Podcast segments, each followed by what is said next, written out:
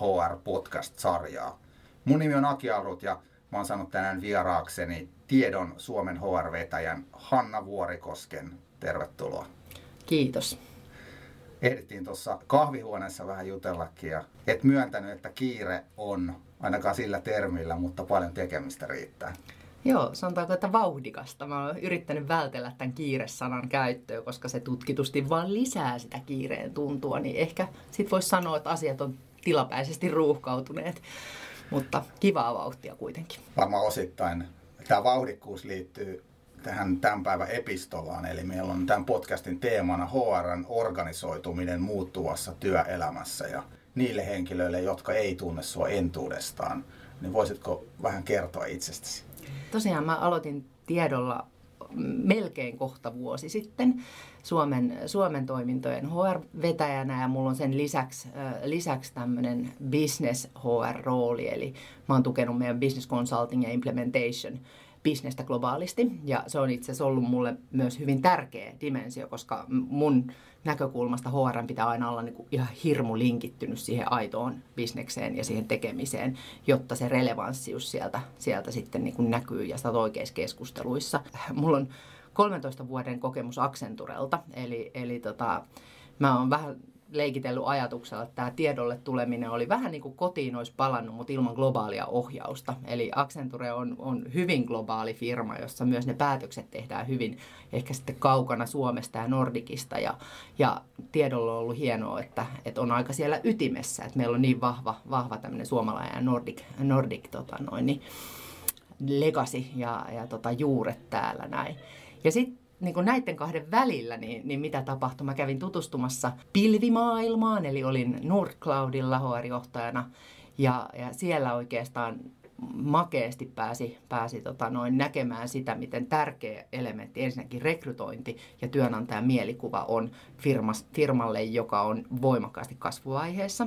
Nordcloudin jälkeen olin, olin sitten tuolla Sanomamedia Finlandilla HR-johtajana puolitoista vuotta kerkesin siellä oleen, kunnes tämä, tämä tota, tieto sitten vei voiton ja, ja, ja tota, siirryin tänne. Mikä on tällä hetkellä sulla semmoinen ammatillinen intohimo? Mikä saa sut innolla heräämään uuteen työpäivään? Tällä hetkellä kyllä niin kuin täytyy sanoa, että nimenomaan se, mitä HR on tulevaisuudessa ja miten HR on relevantti myös tulevaisuudessa, niin se on ollut semmoinen asia, mikä, mikä tota, meidän tekemien muutosten äh, takia näkyy jo niin kuin mulla päivittäisessä työssä ja, ja matka on vielä tietenkin pitkä. Ja nimenomaan ehkä se, että miten päästään niin lähelle sitä bisnestä kuin mahdollista. Kerroit tässä ennen tätä podcastia, että teillä on tehty iso HR-organisaatio-uudistus viimeisen vuoden aikana. Niin linkitetään nyt tämän keskustelun aikana se teema tähän tulevaisuuden HR. Niin mä uskon, että me saadaan siitä aika mielenkiintoinen paketti. Kerroksä vähän lisää tästä muutoksesta ja niistä muutoksen syistä ja vaikutuksista? Joo, mielelläni. Eli mulla kävi siinä mielessä ihan loistava ajoitus mielessä äh, säkä, kun aloitin, aloitin tiedolla, niin, niin tota, HR-johtoryhmä, eli mun globaalisti kollegat Intiasta, Ruotsista, Norjasta, Tsekeistä, ja niin edelleen kokoontui miettimään, että, että muutoksesta oli puhuttu jo pitkään, mutta, mutta tavallaan niin kuin, että mitä se muutos on, mitä HRlta odotetaan tulevaisuudessa. Ja siinä oli niin kuin muutama tämmöinen niin kuin, design-prinsiippi, jos voisi sanoa. Ensinnäkin se, että HR ei pidä muuttua niin kuin HRn takia. Eli sen muutoksen driverit löytyy oikeasti sieltä, että miten vauhdilla tämä koko niin kuin operating kontekst muuttuu, miten vauhdilla bisnekset muuttuu ja disruptoituu ja miten tukifunktioidenkin pitäisi tavallaan pysyä siinä muutoksessa mukana, jotta he pystyvät tukemaan sitten taas sitä bisnestä. Ja, ja, ja tota, sieltä sitten oikeastaan monen mutkan kautta, niin, niin me, meidän malli oli ollut vahvasti tämmöinen 15 000 hengen korporaatio ja vahvasti ehkä se Ulrihin mallin mukainen toiminta. Businesspartnereita ja Center of Excellence, johon kuuluu tiettyjä globaaleja kehitys, kehitystoimenpiteitä, kuten esimerkiksi meidän Learning and Development ja meidän Compensation Benefits ja tämän tyyppisiä, jotka on sitten niinku yhteisiä kaikille. Ja sitten meidän maadimensiossa, niin se ihan perus HR, HR-tuki. HR-mielessä oli tehty ihan hirmu hyvää työtä niinku viimeisten viiden vuoden aikana, että HRlla on, oli jo hyvä asema niinku bisneksen kumppanina jo niin kuin lähtökohtaisesti. Ja monet voi ehkä ajatella, että no miksi muuttaa, kun, kun tietyllä lailla asiat on hyvin. Mutta se ajattelu siinä nimenomaan on, että asiat voi olla hyvin nyt, mutta jotta me ollaan relevantteja vielä niin kuin vuoden, kahden, kolmen, neljän päästä, niin, niin meidän täytyy nimenomaan, nimenomaan muuttaa tätä mallia skaalautuvammaksi. Se näkemys oli jotenkin niin vahva ja toisaalta meidän myös yksi tämmöinen niin kuin perusperiaate siinä muutoksen suunnittelussa oli, että me ei haluta tehdä nyt sellaista muutosta, joka on niin pieni, että kukaan ei oikeastaan huomaakaan sitä muutosta. Vaan kun muutetaan, niin muutetaan sitten niinku kunnolla ja ajatellaan se kunnolla läpi, että, että tota, miten se sitten niinku linkittyy siihen bisnekseen. Ja niinhän me sitten tehtiin. Meillä oli kolme, kolme tämmöistä niinku prioriteettia, mitkä me koko ajan pidettiin siinä mielessämme. Ja ensimmäinen, varsinkin jos, jos sä puhut jonkun meidän, meidän bisnesvetäjän kanssa ja, ja heiltä kysyy, että no mi, mitä niin kuin tarvitte, re, mitä te tarvitte HRltä, minkälaista, niin kuin mikä, mitkä teidän odotukset on, niin kaikkihan sanoo, että rekrytointi. No sen takia mä yleensä aina sanon sen ensin, eli in-house talent acquisition ja meidän niin kuin sisäisen rekrytiimin vahvistaminen vielä entisestään, jotta me pärjätään tässä niin kuin kiihtyvässä War of Talent, jos semmoista enää on. Melkein voisin sanoa, että, että War of Talent on jo niin kuin over ja, ja niin. talentit voitti. Et tietyllä lailla me kuitenkin niin kuin kasvuun liittyy niin vahvasti se, että ne oikeat ihmiset ensinnäkin haluaa olla meillä töissä ja haluaa tulla meille töihin ja, ja toki siihen liittyy yrityskulttuurit ja työnantajan mielikuvat ja muut. Mutta että jos niin ajattelet, että se ykkösperiaate oli vahvistaa vielä entisestään sitä sisäistä rekrytointia ja rekrytiimiä.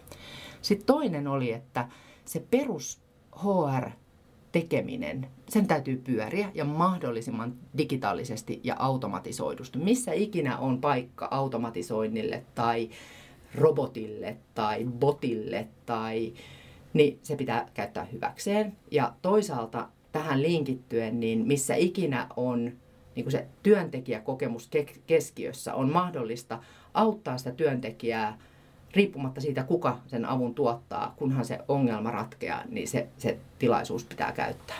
Ja tämä toinen prinsiippi sitten muokkautui tämmöiseksi niin kuin Ask HR-konseptiksi, johon liittyy ensinnäkin se, että me otettiin käyttöön uusi työkalu ja sitten toisekseen se, että, että me niin kuin vahvasti sitten ö, otettiin maadimensio. Me ei lähdetty mihinkään palvelukeskusdimensioon, vaan meillä on niin kuin maissa aina tämmöiset niin kuin HR-tiimit, Ask HR-tiimit, jotka vastaa siitä, että ihmisten ongelmat ratkeaa. Sitten se kolmas dimensio oli meidän HR-business-partnerit, jotka on tietyllä lailla niin kuin hyvin lähellä siellä bisnestä ja, ja tota, hyvin osaavia ja, ja senioreita ja draivaa niiden bisnesten agendaa aivan loistavasti. Mutta me nähtiin silti, että tämä business partner-malli ei enää skaalaudu tässä muuttuvassa maailmassa. Ja varsinkin kun puhutaan isosta organisaatiosta, missä myös yksi tavoite on ehkä vähän kaataa niitä niin kuin eri bisnesten välisiä siiloja. Se businesspartner saattoi hyvin usein olla jopa niin kuin pullonkaula sille, että jonkun yksittäisen henkilön ongelmat ratkeaa, koska businesspartner on se kasvo sinne bisnekseen. Hänen ei välttämättä pitäiskään käyttää aikaansa tiettyjen ongelmien ratkaisuun, vaan hänen pitäisi käyttää aikaansa nimenomaan siihen strategiseen ta- tasoon. Joten meidän kolmas päätös oli poistaa HR-business-partnerit meidän HR-organisaatiosta. Eikä, enkä tarkoita, että poistaa, vaan edelleen nämä osaajat on niin kuin hyvin tärkeässä asemassa. Me ollaan menty enemmän tämmöiseen projekti kautta konsulttimoodiin, eli meillä on, meillä on tota HR Insights ja Projects-niminen tämmöinen organisaatio, jonka puitteissa sitten meidän niin kuin kaikkein, kaikkein kokeneimmat HR-konsultit tuottaa lisäarvoa bisneksille eri projektien muodossa. Onko teillä esimiehet pääsääntöisesti laskutettavaa työtä tekeviä vai voiko ne keskittyä siihen esimiestyöhön? Esimiehet on lähtökohtaisesti myös ainakin pitäisi olla laskutettavassa työssä. Me, me nähdään, että sitä, sitä tiettyistä leadershipia, niin sitä pitäisi tulla oikeastaan ympäri, ympäri organisaatioa, eikä vain no, tota, siltä linjaesimieheltä, koska tämä on kuitenkin asiantuntijaorganisaatio ja ollaan vahvasti lanseerattu myös tätä leadership ja se service-konseptia tähän Kyllä. rinnalle. Mikä se on se esimiesrooli siinä HR-työn tekemisessä nyt tämän uudistuksen jälkeen? Joo. Esimiehethän on edelleen se isoin asiakaskunta sinne Ask HRin suuntaan. Varmasti, joo. Ajattelu on edelleen sitä, että yksittäinen työntekijä todennäköisesti löytää vastauksen joko intrasta tai kysyy kollegalta tai esimieheltä. Et ei me sitä olla tietenkään niin kuin poistettu ja, ja esimiehet on suurin yksittäinen ryhmä, jotka myös niin kuin lähettää kysymyksiä. Mutta sitten samaan aikaan niin mä haastan sitä ajattelua, että esimiehen pitäisi olla ratkaisu kaikkiin sen yksittäisen työntekijän ongelmiin. Mun mielestä esimiehen täytyy aina olla kiinnostunut mutta se, että onko hän se, joka tuottaa sitten loppujen lopuksi sen ratkaisun, niin ei mun mielestä. Mielenkiintoisia uudistuksia, aika radikaalejakin. Mä en ole myös kuullut, kuullut vielä muista organisaatioista tämän tyyppistä muutosta, että hyvin, hyvin vielä ajatellaan, että se HR Business Partner-malli on se, joka, joka vie HR aina lähemmäksi, lähemmäksi bisnestä.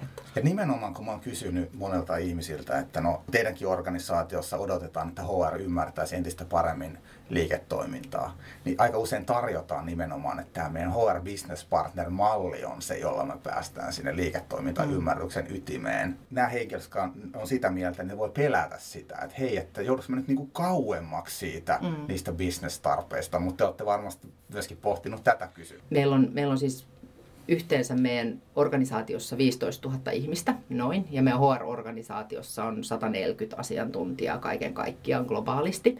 Suomessa meitä on semmoinen 30, 35, joista osa on, on siinä Center of Excellenceissa ja osa on Suomi, Suomi-tiimissä. Jos miettii oikeasti niitä HR Business-partnereita, niin se business-dimensiohan on ollut heidän ikään kuin tämmöinen identiteetti ja heidän se semmoinen niin kuin ydinryhmä.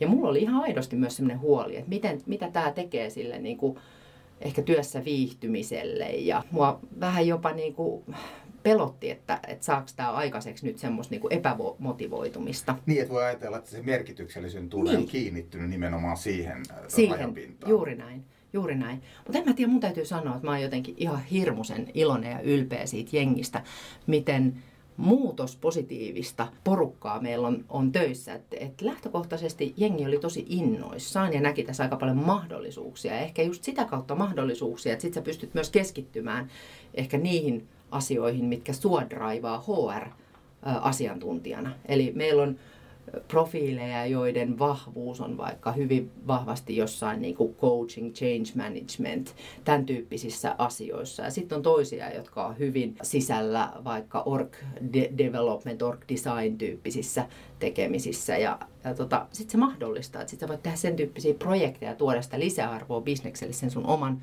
koreosaamisen kautta. Toki edelleen aika laajalla skaalalla me, me niitä projekteja tehdään, että, että siinä mielessä ei tarvitse pelätä sitä, että siiloutuu siihen vaan yhteen osaamiseen.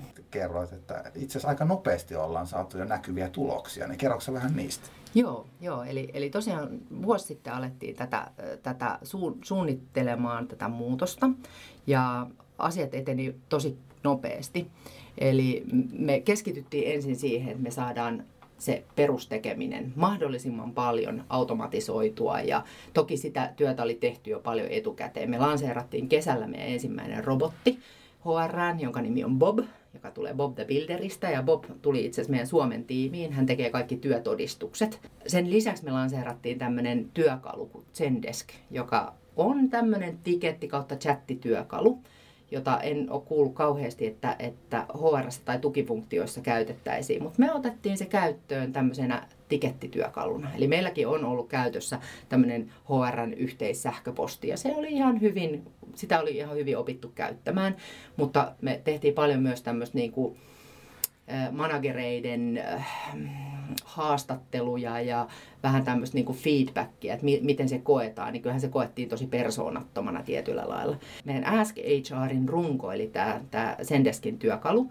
niin siinä tosiaan se perustekeminen todella tulee näkyväksi. Eli vaikka otetaan ihan Suomen mittakaavassa, niin, niin meillä on upea viiden hengen tiimi, SKHR-tiimi, todella rautaisia asiantuntijoita, ja he ratkaisee joka kuukausi, nyt viime, viimeiset 30 päivää mä just katsoin, niin 750 ongelmaa.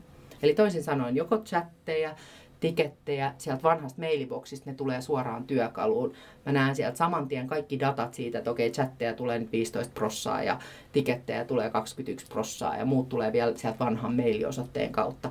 Ja ennen kaikkea mä näen sen, että meidän managerit, jotka suurimmaksi osaksi sitä kanavaa käyttää, niin ne saa aina sitten reitata, että niin kuin arvostella, että oliko tämä nyt niin kuin, ratkisko heidän ongelma vai ei. Niin siellä satisfaction rate on 98 tällä hetkellä, Wow. mikä on ihan niin kuin huikea. Ja jotenkin jos miettii sit sitä, että tässä pyrittiin saamaan kaikki se perustekeminen niin kuin pois esimerkiksi niiden HR-business-partnereiden harteilta, mm. jotta heillä vapautuu kaistaa sit olla siinä strategisella tasolla. Niin mä ajattelen, että tämä muutos oli ehkä semmoinen, joka niin kuin aika nopeasti saatiin ihan näkyviä tuloksia siinä.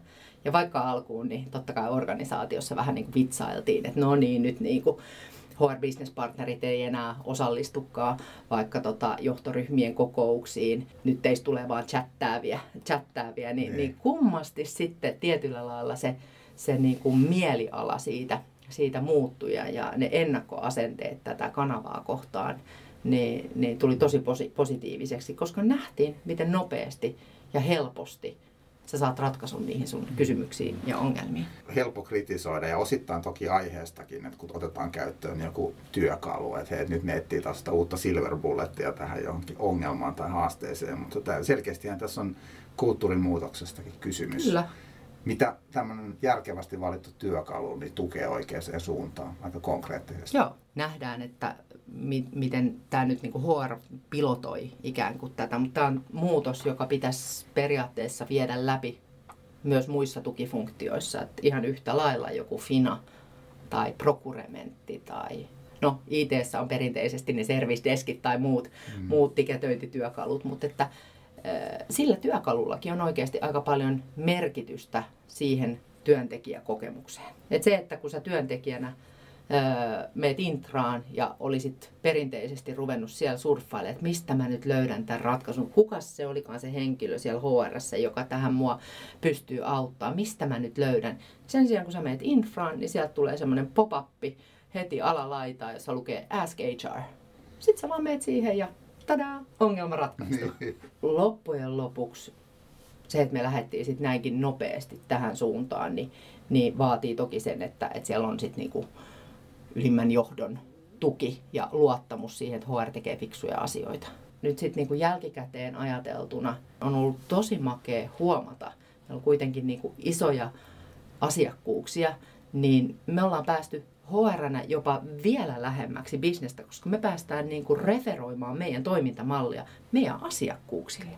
Siellä saattaa olla iso sappiprojekti käynnissä ja samalla asiakasyritys miettii, että hei, että miten tämä meidän HR, että kun me käytetään nyt niin kuin Kore-sappia HR myöskin ja, ja tota, sitten meidän niin kuin myyjät osaa linkittää meitä mukaan niihin keskusteluihin, niin, niin se jos mikä musta on niin kuin aika makeeta. Mahdollisuus päästä vähän evankeloimaan Joo. näiden asioiden puolesta Kyllä. siellä. Onko mitään nyt huomattu sellaisia asioita, mitä olisi ehkä kannattanut tehdä toisin? Tai jotain jatkokehityskohteita liittyen tähän jo tehtyyn tai käynnissä olevan uudistukseen? No on, on. Siis aina varmasti voisi tehdä moniakin asioita toisin tai paremmin. Ja varsinkin kun me tehtiin tämä, niin kuin, että me otettiin kesällä käyttöön tämä Ask HR-konsepti ja, ja kanava ja työkalu. HR Insights ja Projects, eli meidän HR Business Partnerit ja se tarjoama, millä me tullaan, tullaan tota, noin, niin bisneksille, niin sitä rakennettiin siinä rinta rinnan, mutta eihän me ihan täysin valmiita olla siinä vieläkään.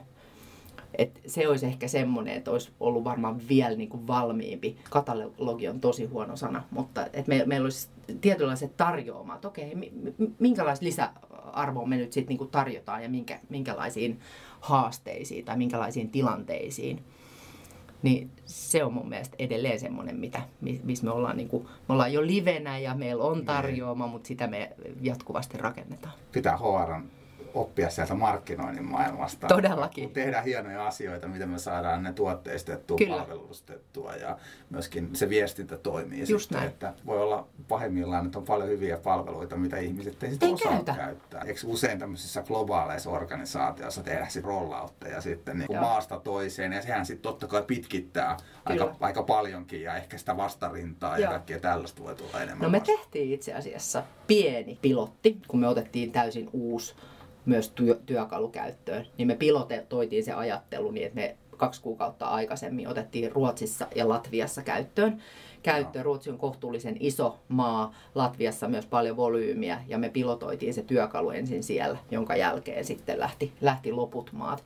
Suomi tuli sitten heti marraskuussa. Et kyllä me tehtiin pi- pieniä vaiheistuksia. Nyt tammikuun alussa sitten oli Intiat ja Tsekit ja, ja tota, meidän pienet maatkin mukana. Eikö näin, että siinä speksausvaiheessa oli kuitenkin kaikki Joo, mukana? siinä oli koko. Siellähän koko. se sitoutuminen tietyllä rakennetaan. Ja ei vaan niin kuin HR leadership-tiimin tai leadership networkin, vaan myös, myös niiden joka maassa olevien HR-asiantuntijoiden sitoutuneisuus tähän muutokseen oli äärimmäisen tärkeä. Ja me, rakennettiin ni, niitä juttuja myös yhdessä tavallaan, että, että meillä oli joka maassa oli workshoppeja, missä me esiteltiin niitä raameja ja pyrittiin sit saamaan ihmisiltä inputtia siihen, miten me sitten ihan käytännössä sitä, sitä kokonaisuutta rakennetaan. Me ollaan päästy aika, aikamoiseen tulikokeeseen tässä tämän meidän organisoitumisen kanssa. Nimittäin me julkaistiin meidän uusi strategia tuossa helmikuun alussa. Ja, ja me lähdetään oikeastaan niin kuin muuttamaan sitä suuntaa tämän, ko- tämänkin kokoiselle korporaatiolle aika radikaalisti. Mennään enemmän tämmöiseen agile enterprise-tyyppiseen toimintamalliin. Ja meidän yksiköt tulee aika paljon elämään tässä. Ja, ja nyt kun mä katson sitä, niin me ollaan paljon valmiimpia itse asiassa tukeen tämänkin kokoista organisaatiota tässä muutoksessa, koska me ei HR-nä olla niin siilouduttu sinne. Vaan nyt me pystytään ottaa semmoinen tietynlainen helikopterinäkymä tähän näin ja miettiä, että mitkä on nyt niitä kaikkein tärkeimpiä projekteja ja miten me lähdetään tukemaan tässä muutoksessa meidän organisaatio. Ei ole välttämättä kauhean yleistä tehdä näin päin. Ei. Et monesti siellä tehdään joku strateginen muutos, sitten tulee se muutospaine HRlle, joka yrittää sit nopeasti saada sen tilanteen haltuun. Joo. Niin te lähditte tekemään vähän niin kuin Niin, etupainotteisesti. me oltiin vähän puoli vahingossa niin kuin etupainotteisessa ja Joo. nyt jälkikäteen ajateltuna tosi hyvä näin, koska, koska sitten taas niin kuin aina kun tulee organisaatiomuutos, niin taas HRssä katsotaan taas vähän eri organisaatioiden kokoa ja kuka business partner menee mihinkin ja miten vastuut jaetaan ja Niin. kuka tulee toimeen kenenkin kanssa. Kyllä. Niin ne- meiltä jäi nyt niin kuin tämä kokonaan pois. Niin. Toi vaikuttaa aika adaptiiviselta toi toiminta, mikä onkin tosi tärkeä, kun ei, ei voi olla niin, että aina kun vähän muutetaan sitä organisaation rakennetta, niin sitten HR pitää räjäyttää Niin. uudelleen. Kun se on liian jäykkä, Just näin. niin toi mahdollistaa mun mielestä hyvin, että tulee sieltä sitten mitä tahansa, niin teillä on niin kuin vähintään kohtalainen valmius siihen Kyllä, tilanteeseen. joo, näin, näin Joo. mäkin jotenkin ajattelen. Hei, mennään vikaan kysymykseen. Mulla on tapana tähän podcastiin loppuun antaa sitten ihan HR-ammattilaisille käytännön vinkkejä, koska ihmisiä vartenhan me näitä lähetyksiä äänitetään, niin mistä kolmesta asiasta HR-ammattilaisen tulisi ainakin hankkia lisätietoja ja osaamista pärjätäkseen HR-tehtävissä myös tulevaisuudessa? mitä tahansa me tehdään, niin meidän täytyy pystyä sitoon se sen liiketoiminnan kontekstiin. Hirveän usein me tehdään HR semmoinen virhe, että me lähdetään luomaan vaikka jotain coaching workshoppia tai palauteworkshoppia tai, ja ne on sinällään kaikki ihan tosi hyviä tarjoamia, mutta ne pitää sitoa siihen. Miten tämä niin kuin linkittyy aina kuhunkin, kuhunkin tota, liiketoimintaan. Meilläkin tehdään useamman kerran vuodessa tämmöisiä voice-tutkimuksia ja, ja niin kuin sen datan hyödyntäminen sen asian linkittämiseen juuri sen bisneksen haastekohtiin tai ongelmakohtiin, niin se on mun mielestä semmoinen niin kuin perusjuttu, mikä meillä pitäisi koko ajan niin kuin kaikilla HR-ihmisillä olla mielessä. Vähän turhaankin joskus HRstä puhutaan pehmeänä tai, tai puunhalaajina tai kukkahattu täteinä tai muuta. Mä oon sitä mieltä, että tämä on pirun kovaa bisnestä. Että tämä on niin kuin todella siellä ytimessä. Mutta meillä on vaan ne sensorit, me ymmärretään myös se niin kuin ihmispuoli siinä ja, ja tuodaan vahvasti sitä, sitä osaamista. Eikö se ole vähän ristiriitaista, kun alkaa tulla näitä Chief Happiness Officer ja tämän tyyppisiä? Heidät on tietyllä tavalla pelastettu niiltä niin kuin kovilta bisnesvastuulta. Mä väitän, että ei ole. Mä väitän, että heidän, jos kenen tarvii lunastaa nimenomaan se, se lupaus, koska loppujen lopuksi on kuitenkin liike- liiketoimintaa, jossa on tietyt tavoitteet. Ja, Kyllä. ja niin kuin keskimäärin on kivempi olla töissä.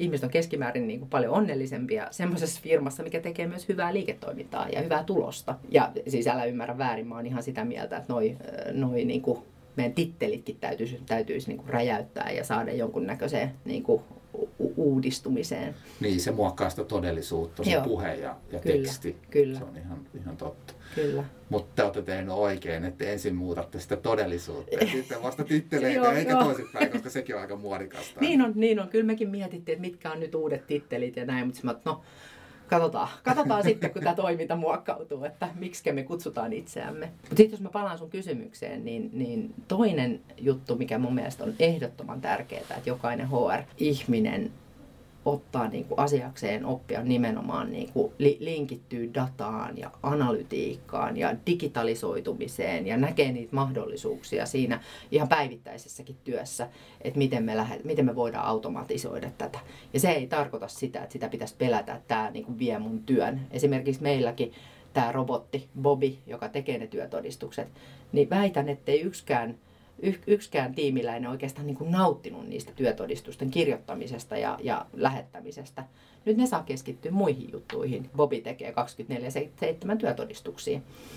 Niin semmoinen avoin suhtautuminen siihen, siihen tota, niin, niihin uusiin mahdollisuuksiin. Ja mikäs kolmas? Mun on pakko sanoa, koska rekrytointi on niin lähellä mun sydäntä, että jos vaan niin kuin yhtään rekrytointi kiinnostaa, niin, niin ottakaa semmoista niin kuin oppia ja intohimoa ja, ja tota, niin kuin rekrytointi ja uudelleen kouluttaminen. Ne tulee olemaan kaksi niin kuin kovinta juttua, ainakin meillä. Maailma muuttuu niin hirveätä vauhtia. Meillä on upea, upeata tota, talenttia, mutta se ehkä niin kuin myös se, ne teknologiat muuttuu niin kovaa vauhtia, että meidän pitää niin kuin olla e- paljon parempia myös niin kuin näkee eteenpäin ja miettimään, että miten me, miten me saadaan saadaan ehkä upskillattua, uudelleen koulutettua sitä meidän talenttia. Se motivaatio pitää löytyä jokaiselta itseltään. Ja meillä hyvä esimerkki tuossa oli, kun, kun julkinen pilvi, mikä nyt myös on, on mulla semmoinen niin kuin, juttu, mistä, mistä jaksan paasata, että se kuitenkin niin kuin tulee jäädäkseen ja, ja jokaisen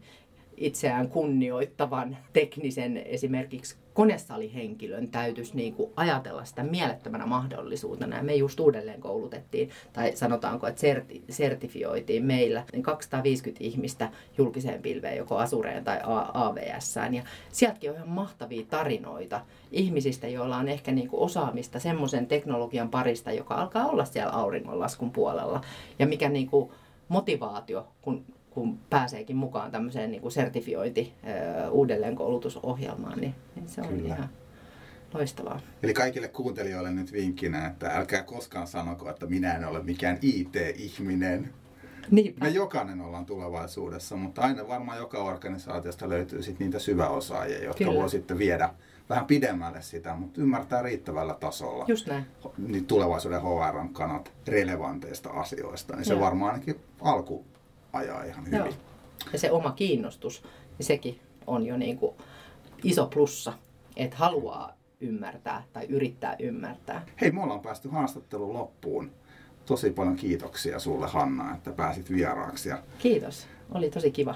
Ja ei muuta kuin tsemppiä jatkokehitykseen. Ja, Kiitos ja, ja toivotaan, että, että tämä tilapäinen ruuhkakin tässä pikkuhiljaa helpottaa. Ja sitten jos kuuntelijoilla tulee mieleen muita case-esimerkkejä tämmöisistä mielenkiintoisista HRn uudelleen organisoitumisista, niin kertokaa ihmeessä somessa, niin me varmasti Hannan kanssa pyritään niihin sitten kommentoimaan.